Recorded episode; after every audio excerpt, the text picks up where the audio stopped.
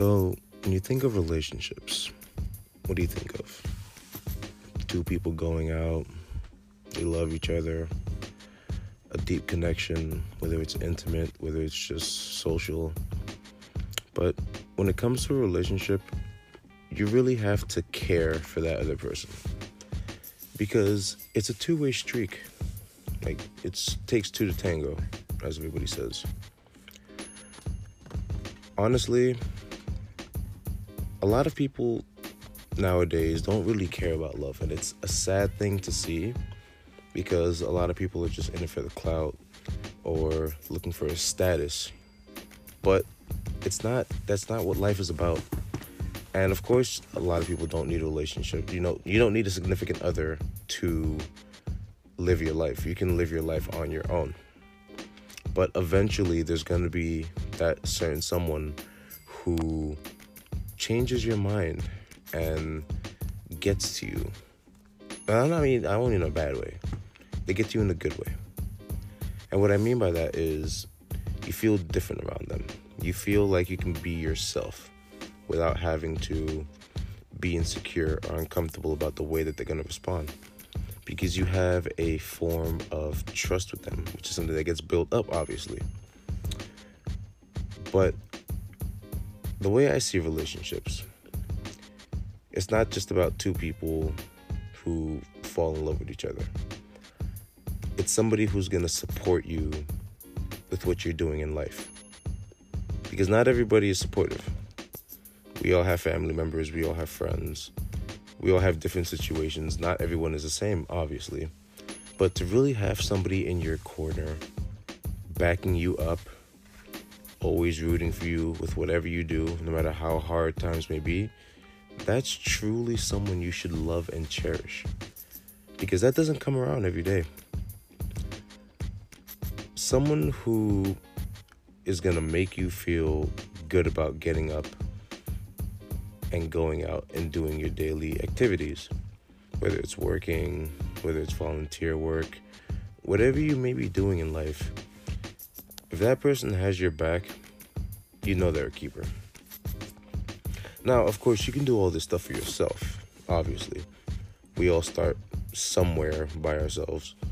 But just think about how much better it would be it would be to pr- pretty much have a cheerleader. And now it goes both ways, obviously, males and females. Like a lot of guys nowadays, it's really sad how they treat women like yes of course there's good guys but i feel like the bad outweigh the good. And it's just visible in our everyday lives. Like people just don't have a lot of mutual respect for each other anymore. And it's really sad. Same thing with females. It's like like i said in the beginning it's all about where you are in your social life. And it's just sad to see that we have all these influencers on Instagram or we have all these people who have a status, but what are they really influencing? What are they really talking about? Are they making a difference in people's lives? Now, yes, there are a couple who do, but what about the ones who are just there for the clout?